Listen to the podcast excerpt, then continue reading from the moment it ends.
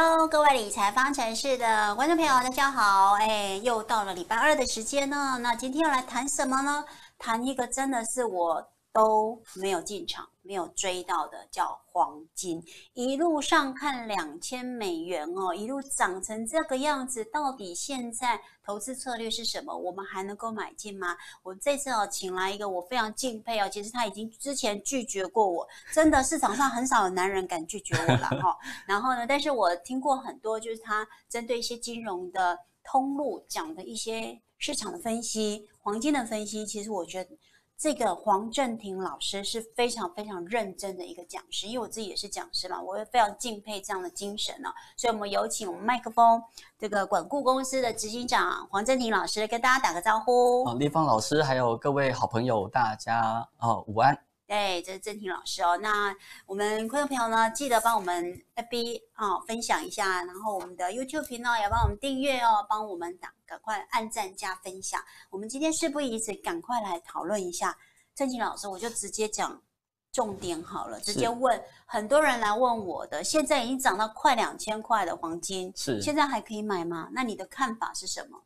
哦，立方一开始就问到重点了，然后接下来到底还可不可以进场？到底还可不可以布局？是哦，首先我们看到呃，我准备了一张简单的图卡，嗯，哦，就是黄金这个比较中长期的走势图。Okay. 很明显的，你已经看到喽。嘿，这个黄金在二零一一年，也就是九年前呢，来到每盎司一千九百二十美元以上的高点。嘿，是的。嗯。可是大家很清楚的看到，最近这个悬荡九年的这个历史高点已经被突破喽。好，硬生生创了历史新高。嗯。那如果回到好技术分析的角度，好，原则上呢，各位这个突破历史的新高。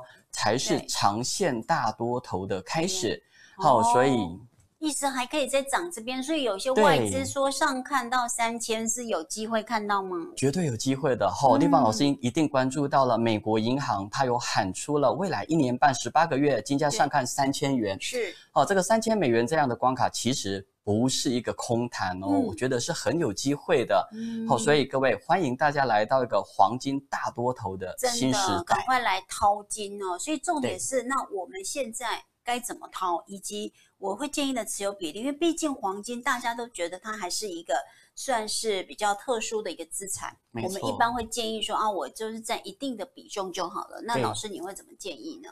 哦，黄金它有一个很大的很大的限制哈，就是它跟它跟股票、跟债券、跟相关的呃相关的其他的存款或者储蓄不太一样，是它没有利息，它没有股息，嗯，哦，这是它天然的限制哈。没错。所以如果黄金陷入一个停滞的状态，原则上我们是无利可图的。嗯。好，所以黄金值得买，可是它的资产配置的比率也。不太适合太高，哦，我会建议大家先持有一成的部位就好。OK，所以现在就是考虑整个 portfolio 里面大概占资产部位的一成。对，好，那既然金价这么看好，总是有一些支撑的理由嘛。哎，是的，美国不是他喊了算吧？三千块美元，哇，这个感觉上还有。五离现在一九八零，哈，我们算两千好了，还有百分之五十的涨幅，哎，如果我可以跟到这一波，不是太棒了吗？但是到底为什么金价真的有这种续涨的这个利多支撑呢？我觉得立方真的很厉害，每次都问到问题的核心了。嗯、哦，我们看好一个呃投资理财的工具，绝对不能凭自己的个人感受，对，你一定要回过头扎实的去分析，好、哦，到底有什么样的因素会影响这个金融商品它未来的走势跟行情？嗯、是，好，那就来帮我们分析。好，那如果就黄金这样的金融工具来说，嗯、我哦，我会跟大家分享，其实有四个主要的因素会影响它的。价格走势，哦，那如同哦，我准备的图卡提到的，第一个会影响到黄金走势的呢，主要就是利率。哦，哦，就是利率。费的主席都说，二零二零前它基本上就是维持零利率嘛。没有错，现在连我们的美国联准会已经公开说了，二零二二年之前都会维持在零利率的状态，甚至在最新的这个联准会的会议，呃，也公开的说了，接下来哦根本没有考虑过升息这件事情。哦，所以利率会持续维持在低档。是，那利率越低，金价跟利率是反方向，嗯、当然黄金会持续看好。OK，、哦、也就是短期短期这几年之内呢，低利率会是一个维持金价在高档一个很重要的推进器。OK，好，那第二个利多呢？啊，卢统字卡显示出来的后，整个整个黄金因为会有保值的功能，所以它跟整个物价跟通膨是啊、正正相关的。嗯、通膨越高，物价涨得越越高的话呢，其实越有利于金价。OK。好，那大家很清楚，这中短期的走势，好，随着各国推出一些强力的一些政策的手段，整个景气朝向这个复苏的方向在走。好，所以过去呢，啊。负的油价哦，这个通货膨胀非常低迷的这种状况，接下来应该会陆陆续续的改善，嗯、也就是通膨会随着景气复苏而回升。好、嗯哦，那看起来这个通膨回升哦，对金价又是一个正面的帮助。多，那第三个支撑的理由是哦，第三个支撑金价的理由呢，回到一个重要的因素，就是黄金、嗯、哦跟整个美元是反方向的关系，哦，两个是跷跷板的。对，对，那大家已经从最近的台币这么强劲的走势看得非常清楚哦。对，美元现在是非常疲弱的。嗯、好，我们今年看一下蓝蓝色这一条是美元指数的走势，是红色这个呢是金价的走势。现在金价创新高，跟美元指数是双新低的。对，也不是说新低啦，就是维持在相对的低点。没有错，嗯、美元指数就从这次的一哈一百以上，已经跌到目前的九十三的位置。疲弱的美元将是未来。未来整个黄金推升的其中一个重要的力道。嗯、OK，对，好，所以换句话说，当一旦有一些市场可能稍微紧，可是我在这边要问一个疑惑的问题，网友也会疑惑，是就是一般通常紧张的时候，就是美元指数会往上升。对，没有错。那可是感觉上，自动市场都很紧张，感觉到就是要避险啦，黄金不是也应该要涨吗？呃，对，其实这样的、嗯、这样的问题哦，就是。哦，避险因素跟美元，其实他们两个都是影响金价的因素。好，哦，所以我们单一来看一个因素对黄金的走势，哦，它是成立的。嗯。可是当我们要综合研判黄金的整体走势的时候，是要众多的因素一起评估。所以美元这只是其中之一。那第四个呢？没有错。对，那第四个呢？哦，黄金它是一个很标标准准的避险工具。嗯。哦，所以越恐慌的气氛，嗯，全球的经济越有大的状况，其实对这个避险的黄金也是一个非常好的利多消息。那我知道啦，现在不是大家都想说这个新冠疫情可能二度来势汹汹，是那这个就是我觉得市场上一个很大的。危险跟利空。没有错，嗯，对，那甚至正廷准备的图卡已经是。呃跟大家报告，前面两个因素是我个人认为金价未来长期最看、嗯、最看好的因素，哦、也就是政政府的政策，政府不断的撒钱。啊，大家想想看，嗯、这个钞票 QE 印钞印的。越多，其实对我们口袋的钞票的价值是越会产生疑虑的哦。越来越薄了。对，那金不值钱。对，那金价它的价值就会在这样的钞票的价值慢慢被稀释掉，嗯、哦，它就会浮现出它的投资的价值。嗯、这点是非常长期有利黄金的。那第二点的部分，嗯、政府这一次刺激经济是不是也是用很多的举债？的财政宽松的手段来支撑市场，嗯、对，好、哦，所以政府的债台高筑，债务的水准慢慢提升，嗯、也非常有利金价。而这两个因素，我相信未来会变成常态性的。OK，哦，政府不会停，所以呢，如果政府的宽松这样政策不停，是黄金的走势应该也会陷入一个长期非常强势的格局。嗯嗯嗯、OK，是好的。那这样子分析之后，感觉上，哎，应该是蛮有蛮有这个。看好的理由没有错，难怪整个市场就是会上看这个三千美金哦。可是这个是呃，大家不见得真的我要赚好赚饱。不过我们常在讲，我们投资一个商品或投资一个工具，一定要投资它是在向上趋势线上，没错，就是说这个趋势是向上的，我来投资才会比较有机会哦。要不然如果它是一个下滑的往下的，其实深不见底哦。尤其像哎南非币。好，这种很多人说已经先低了，我知道它很低了，可是会不会再低？你怎么会知道呢？对，所以我就觉得大家真的钱很难赚，一定要小心一点，在投资这件事情上，选一个可能还在上升趋势线上的一个投资的商品跟工具。好，那这个是老师也帮我们整理，你看他很会做图表，帮我们整理这个黄金价格长期飙涨的四大推动的引擎。那刚刚其实也都有提到。就是经济的恶化啦，对啊，然后经济结构的恶化，对，然后降息啦，然后撒钱救市啦，QE 啊，这些其实都是一些相对的利多，对不对？没没错。那我们讲了这么多啊，刚刚老师有讲一层，对对，那以现在啊，我们常常会讲股市啊，或股价，我们都有什么上升段啊，或者是我看什么技术线型啊，我什么时候应该进多少，什么时候再进多少？你能不能更深入的帮我们分析一下，在黄金这样子的一个一个商品上，那你你会建议的这个进场的时点节奏怎么抓？哇，又又是问到重点了哈！嗯、我们刚才已经聊到我们对黄金金价长期走势的一个看法，是还有它未来会有长期推升的这些重要的理由。嗯、对，那现在到底应该怎么布局？嗯，哦，那资产配置应该怎么做？是好，我已经哦准备了这个黄金未来它的走势可能的这样的图表。哦，是这一条线吗？哦，这个蓝色的这条线，对，可能它的走势会是这样。红红的这个点，红红的乒乓球。是现在金价你认为的的位置的位置，哎，没有错。好，okay, 但是老师，你跟大家市场看法不一样啊？你觉得现在是在市场景气衰退哦？是。那为什么蛮多的基金公司都告诉我说，现在已经景气复苏了？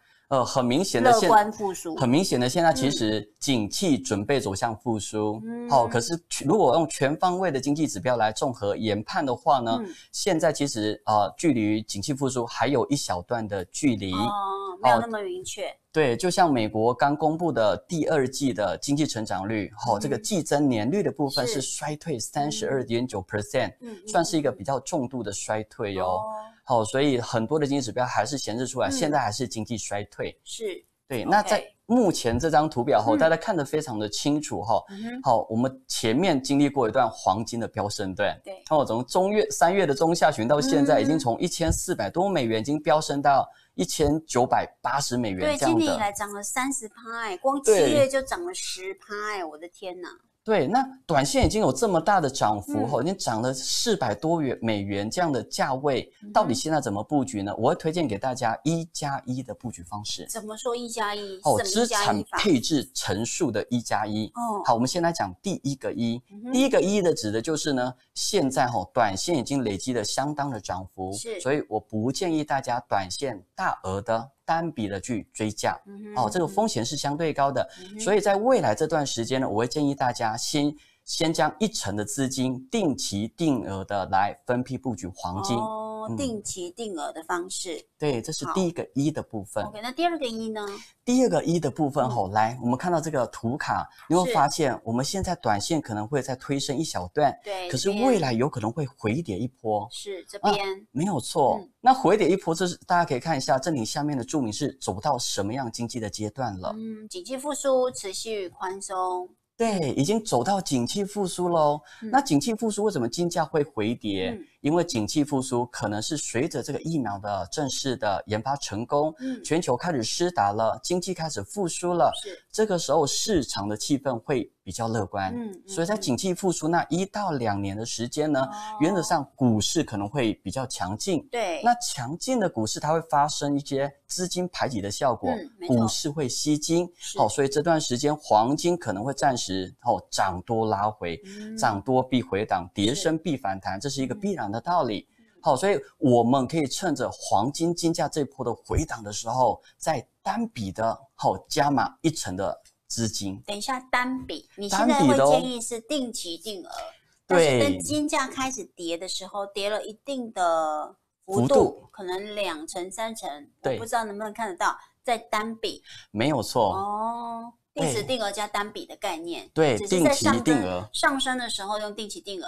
在没有错。跌的时候相对跌深一点的时候，那用单笔去布局，没有错。嗯，哦，那那接下来布局完这一层之后，还有机会涨吗？嗯、各位绝对有机会。你可以看一下，当这个回档的时候，它可能还会再创新高，是为什么呢？哦对，嗯、各位，这就回到整个景气复苏这个经济周期它的重要的特性。嗯、是这个景气复苏周期，因为当刚脱离衰退，嗯、又还没到整个热乎乎的繁荣的状态，嗯、所以里面有非常多的不确定因素。是举个例子来说，零八年金融海啸那次的经济的衰退，嗯、大家还有印象吗？景气开始复苏的二零一零年发生什么事情？嗯啊，美国又有这个经济二次衰退的危机，你还有印象吗？嗯、哦，这里试着帮大家回忆起来这样的状况。是。那二零一一年有什么状况呢？二零一一年是不是有更可怕的欧洲五国的欧债风暴？嗯哼。哦，所以那时候都闹得市场沸沸扬扬，股市有很大的回档。嗯。哦，所以这个景气复苏这个阶段，哈，是最尴尬的、最晦暗不明的。好，所以呢，这些市场负面的消息还是会有，嗯、恐慌的气氛还是会在。政府的宽松政策，当然在这个时期绝对是持续没有退场的，嗯、所以这段这段时期呢，黄金还是有表现的空间。了解，嗯，OK，是。那难道我就一路爆吗？这样已经占我资产两成了耶，不会太多吗？哦太棒了，立方又问到重点了吼。嗯、那接下来，接下来如果景气来到下一个阶段，嗯，来到景气的热络跟繁荣这个阶段，是这个时候我们的资产配置应该怎么做呢？嗯，好，我们现在手上应该就有两层的呃黄金的配置了。是这个时候，我会建议把定期定额的那一层的资金做一个逢高获利了结的动作。哦，OK，就停利。对，做一个停利的动作。嗯嗯对。那另外一层呢？另外一层是。先继续持有。续报，哎，要续报，嗯、因为这一次的景气复苏后，嗯、这一次的金融的大多头行情，原则上它是比较属于无稽之谈，嗯，也就是这一次的哈，这个金融市场行情并不是强强力的好优异的基本面作为支撑上涨的，主要是政府的政策资金的力道支撑起来了，所以它比较没有扎实的基本面，所以我会建议在这样的金融的新的大多头。资金簇拥下的大多头，嗯、比较不扎实的大多头后，你还是要有一个安全的基本的避险部位。嗯、所以这个避险部位就是持有这一成的黄金，会是非常的安全。了解。好，对那我们现在回答网友的问题哦。有人就直接问啦，那老师讲了这么多的利多，那我到底该买黄金基金还是黄金存折呢？有一些什么样的工具，可以来介绍给大家。哦，这个太棒了！对，这是第一个问题。第二个问题，白银的价格也是跟着涨吗？没错。那零零七三八 U 可以续报吗？这是一档 ETF。是。嗯。哦，我跟我们先来回答工具的部分。好，我们先来回答工具的部分哈。针对这个工具，我有准备相关的一些图卡。好，那如果你要投资这个黄金哈，原则上有几个重要的工具。是，那我列出了三个其中比较常用的工具。来，第一个部分我们看到黄金存折。嗯哼。哦，其实黄金存折是呃，我认为最适合观众朋友去持有的。怎么说？好，好，为什么这么说呢？因为它有相关的优势。大家可以看一下黄金存折，它有成本上的优势。嗯。哎，原则上哈，如果你用黄金存折来布局的话，其实它没有没有持有成本这样的问题。它只有银行这个买卖报价的这个 spread 的问题。好，大家可以看一下，如果你用美元哦计价的方式来买进黄金存折，其实买进跟卖出哦总共的成本大概折合下来只有一个 percent。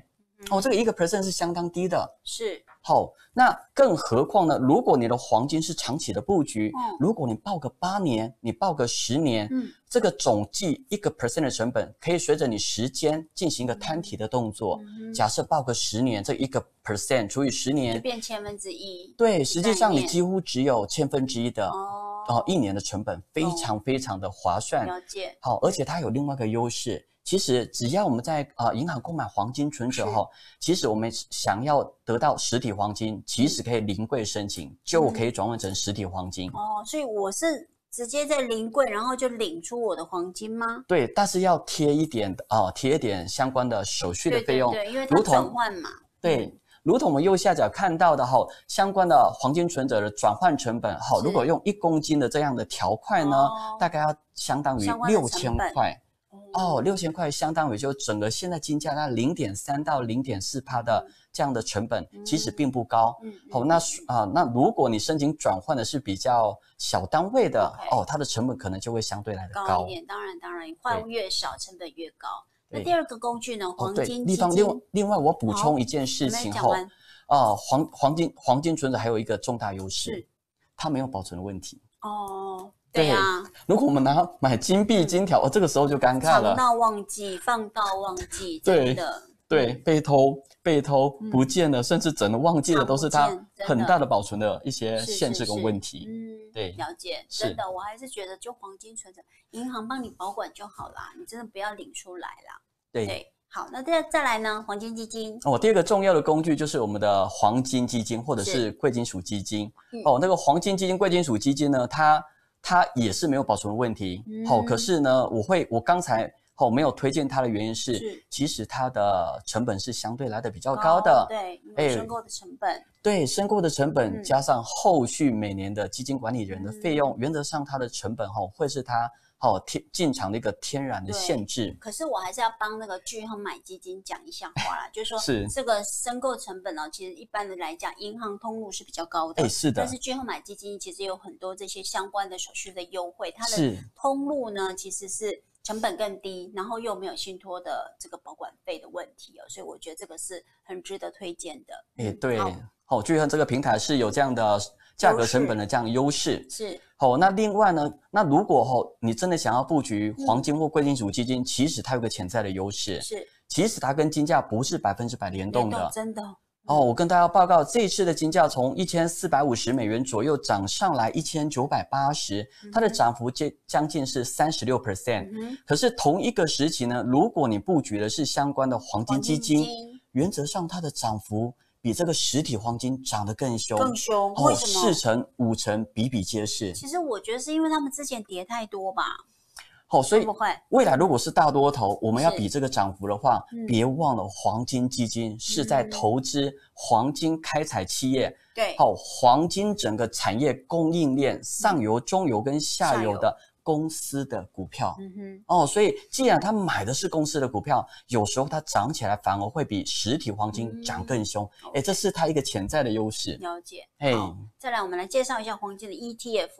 嗯，哦，那如果要哦回到这个黄金 ETF ETF 这样的工具哈、嗯，我们直接讲它的优势的，哎，它最大的优势，好、哦，整个 ETF 最大的优势就是它的成本。嗯，好、哦，大家可以看一下正廷列出的台湾跟两档，好、哦。哦，黄金 ETF 它的相关的成本其实都非常的低。对。哦，那如果要看更低的话呢？嗯、其实台湾的 ETF 反而比较高了一些。对啊。哦。嗯。但是它好处就是说，它不用境外跨海去投资啦。对。因为有时候我们通过一些付委托的平台到海外去投资，其实钱要回来，其实还是有一些文件上申请的。这个比有些人会嫌麻烦啦，所以就是说，其实不同的通路可能有不同的优点，就是大家可以选择一下。嘿，没有错。对，哦，所以 E ETF 主要就是它的短线交易的成本会来的相对的低，嗯、会比我们刚刚提到的黄金存折这个买卖这个哦美金计价的一趴跟台币计价的一点五趴来的更有优势。你太认真了，你解释的太 分析的太清楚了，但是我们的网友通常就只要。问可不可以？你推荐哪一种？是，对不对？好，对呀。哦，问到重点了哈。所以，跟我跟大家讲一个结论。嗯，好，来下一张图卡，我跟大家解释说明了。其实哈，如果你的交易如果是一个中中期的交易，五年之内的交易，原则上黄金的 ETF 是有优势的。哦。好，但是我们今天。比较鼓励大家是长线持有的，是啊，因为接下来是黄金的大时代，嗯、哦，这是一个长期的事情，嗯、所以报到五年以上呢，原则上黄金存折是最推荐的。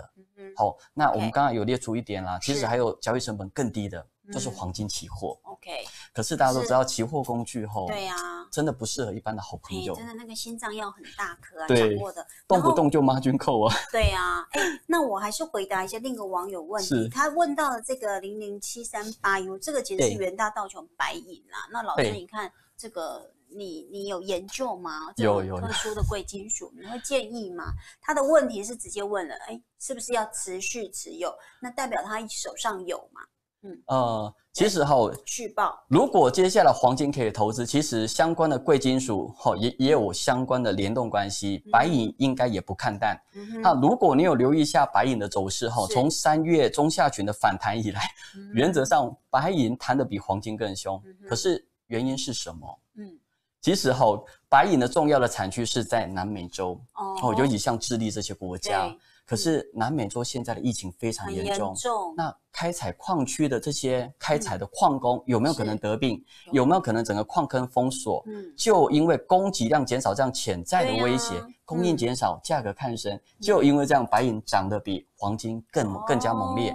可是你别忘了，它的波动比较大啊，因为黄呃整个白银呢，整个供给需求量比黄金大多了，它没有黄金那种稀缺性，所以涨的时候涨得更凶。回档修正的时候，它也会比黄金跌得更多。嗯、所以，如果你要比较稳健的方式来布局贵金属，我还是比较推荐黄金，稳稳赚，稳稳拿。了解，好，谢谢郑婷老师。那我们呢，剩下一点时间，我想还是要帮我们网友来问一下，那整个下半年的景气，因为现在还有五个月嘛，差不多啦。那你怎么看？好，那真的市场不会再出现什么灰天鹅、黑天鹅？你刚刚说，哎，现在是。在一个迈向复苏的路上，那有没有什么程咬金出来就会打乱这个复苏的这个这个计划、这个这个态势呢？好、哦，绝对是有的。好、嗯好，所以我们回我们直接跟大家讲重点了。是，景气复苏了吗？还没啊，还没复苏。对，你的观点是景气绝对还没复苏。好，那如同我哦准备的这样的图卡，嗯、哦，现在让景气没有办法大幅度的走好转，大幅度的复苏，最根本的原因就是，哦，这个冠状病毒的疫情还在全球大扩散，而且都还在攀升中。然后疫苗的研发好像对疫苗研发现在陆陆续续传出好消息，嗯、可是到底是年底还是明年初会正式的开发成功，开始施打？哦，那施打之后又。多少的时间可以哦？大量的生产，大量的施打，对，都是不确定因素。嗯、好，那哦，这张图稿大家看清，看得非常清楚。暗淡哎。对，各国的跨国的这些大型金融机构对今年的这样的整个经济成长的看法都是很负面悲观的。嗯、而这种负面悲观的话，我们必须说，哦，从美国的经济大萧条以来，几乎没有那么暗淡的数据了。哦哦，那大萧条到现在已经九十年了，所以现在经济恶化的情况可以说是一个世纪来最差的状况喽。那有没有机会像蹲的这么低，明年就跳得很高很远呢？绝对有机会。来，嗯、我们来看，我们要准我们准备的这个台股的走势的资料。对啊，这个是涨的，真的是我看今天破一二六八二好像也不是问题嘛。对，对，盘中。哦，各位好朋友。哦，不是整个景气不好，这个股市就不会涨。我们台股就是用它实际的走势突破一万三千点，来到一三零三一哦，一万三千零三十一点这样的强劲的走势，已经告诉我们了，疫情之下金融市场还是可以大好特好的啊。好，那那为什么会这样子呢？我想，哦，我们都看到下一张图卡后，是。为什么会这样子？来？对。来，各位，原则上这一次呢，就是政府政策的力量，叶克膜，对，全部火力全开了。对，经济确实很糟糕，就好像我们人短时间罹患了重病后，我们装上了叶克膜，让这个病人先不要离开，先不要挂了。是，好，那等到呢，他恢复到正常运作的 tempo，他就可以送到普通病房了，不是吗？是。好，那所以政府用的政策叫做双管齐下。嗯，哦，财大。哦，整个财政部呢，用相关的财政宽松，嗯、央行用相关的货币宽松来拯救这个市场。所以现在应该有机会，老师你下这个休克期应该快结束了吗？标准答案，嗯、各位，其实现在全球已经有十多档的疫苗已经进入了第三期的人体临床试验。哦，所以疫苗这个开发出来的正式的时间应该不会太久。嗯、那随着哈整个疫苗正式的开发的成功，开始全面的施打的时候，景气会迈向复苏。嗯、你别忘了哦，大家打了疫苗之后，消费活动会恢复，嗯、整个投资行为会升温。嗯、这个时候经济自然而而然就走向了景气的复苏。嗯、那到的那个时候就非常可怕喽。嗯、经济的基本面已经好转。对，那政府刚才双管齐下的双宽松，嗯、又有庞大的资金的行情哦，所以基本面、资金面又到位了。嗯、那接下来景气复苏之后呢，整个像哦，投资人他的整个整个投资的信心面又会强化，所以金融市场大好的三个因素全面到位。嗯、所以你可以看到我们刚才的图卡，对，看到的正廷画这个未来的金融市场走势是再创新高点，走出一波全球的新的大多头。可是老师，你准备这三句话，我真的好有感觉，因为我一直在半信半疑，哦、就明明看到这些数据都很烂呐、啊，那为什么这个？全世界的股市都在涨啊！对，台股就硬生生的创新高。真的，我真的半信半疑，那它就是涨给我看。对，现在这样的行情，好多人充满了问号，充满了疑惑，很多人都看不懂。嗯，好，所以各位，我们就回到这个哈金融市场，如果你用大架构来看一下哈，主要分成三个阶段。嗯，好，就是行情总会在绝望中诞生。先讲三月嘛。对，就是在三月中旬到现在，三月份大家下了半时的时候，反而最低点出现了，台股就出现在八千五百点这附近，距离现在一万三已经涨了多少？四千五百点了哎！对，天哪！哦，所以你越绝望的时候，反而要逆向思考，反而是低点。嗯哼。好，那接下来呢？离开了低点之后，景气还是晦暗不明的。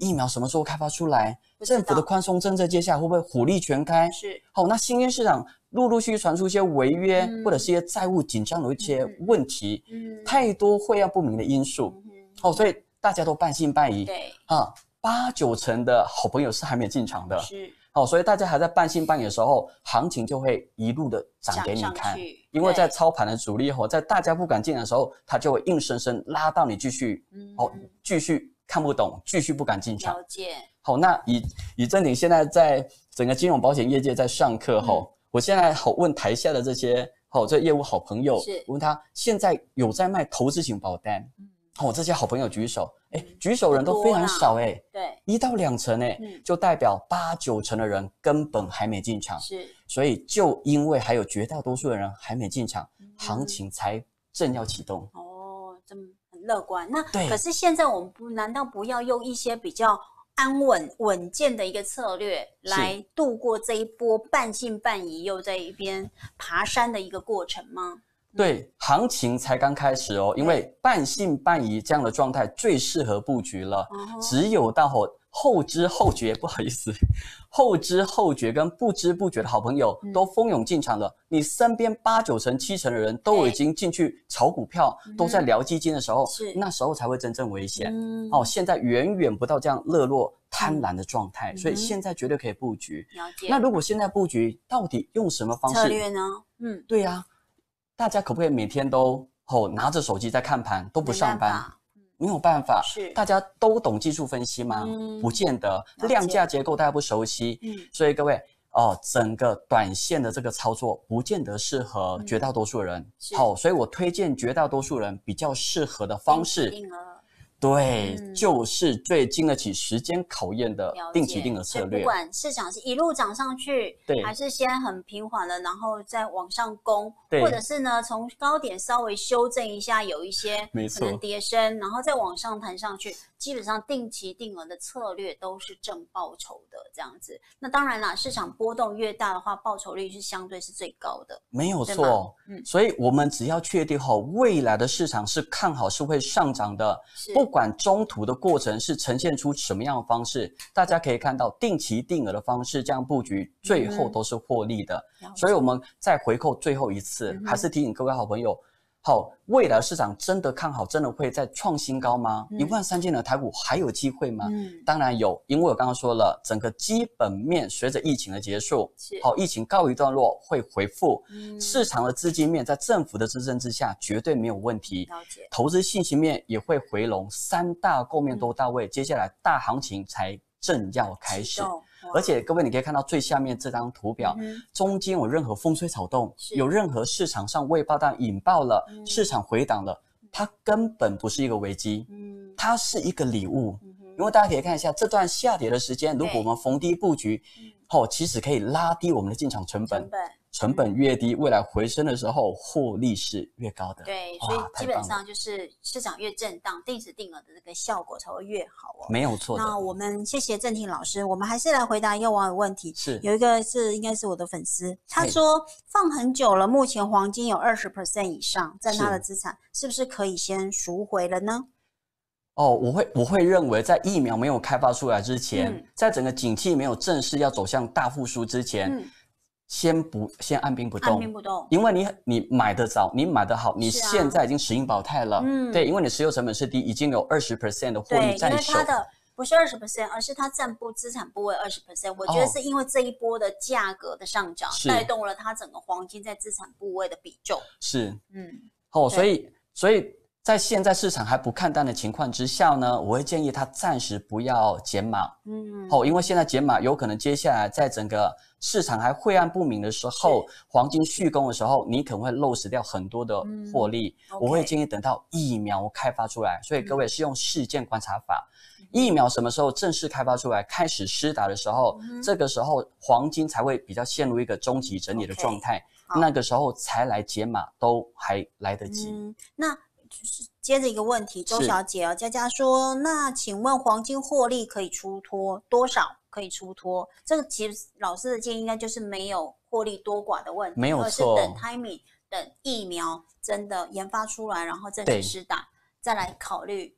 停利这个动作没有错，所以我们、嗯、我们给大家的建议是比较经济周期的这样的出场方法。好，疫苗开发出来，景气走向比较明确的复苏的时候，嗯、黄金会因为市场乐观气氛的上扬的时候，嗯、中期修正的时候，嗯、那个时候才来出场是比较有利的。OK，好，那还有个 Justin 哦，他有问到说，那白银怎么看？就是金跟银的比，就是我要多少？在白银多少在黄金比较合理呢？但是因为刚刚老师在前一个问题其实有建议嘛，其实你还是 prefer 就是就是建议是报黄金为主，没有错，白银就是就不用考虑。呃，在景气复苏之前呢，哦、呃，这个贵金属都会有表现。嗯、那白银现在的表现，它比黄金还更出色，嗯、其实是整个疫情的因素。嗯、可是这样的利多的因素，随着疫苗开发出来，可能会告一段落。嗯所以，如果回到长期投资的本质，黄金的底气是比白银来得更稳扎稳打的。所以呢，我会建议长期的角度，还是黄金会比白银来的出色。所以资产配置我会 prefer 黄金。了解。好，我们今天非常谢谢郑婷老师哦。针对黄金，我觉得在市场上我应该很难找到老师像他研究这么深哦。那他都直接可以告诉你，其实黄金这个资产。没有停利点可言，而是等 timing。什么 timing 呢？就是疫苗研发出来，成功上路，施打在就是。大家各个政府要求这个施打哦，那他给了很明确的这些投资的建议，然后呢，再告诉大家一个很大的利多，就是长线是看好的，甚至在经济的走势上，他也是觉得说，哎，应该是有机会再上演一个大多头哦，所以大家千万不要再错过，因为呢，就跟我一样半信半疑，我三月有进场，但是呢，我五月就卖掉了。嗯，我这样也赚了不少。哎呀，但是我就是属于短线的。好，那你说啊，现在这一波没赚到，其实我一点都不会遗憾。为什么？因为我有单笔的部位，我也有定时定额的部位。其实定时定额在市场下来的时候，我觉得真的是一个非常好的一个，反正我也不会忧虑，反正就让它扣款嘛。那现在市场起来，你就这个报酬率就会非常的漂亮哦。所以我们今天非常谢谢郑婷老师。好，谢谢丽芳老师。对，然后呢，我们的理财方程式下礼拜同一时间再见喽。拜拜，拜拜。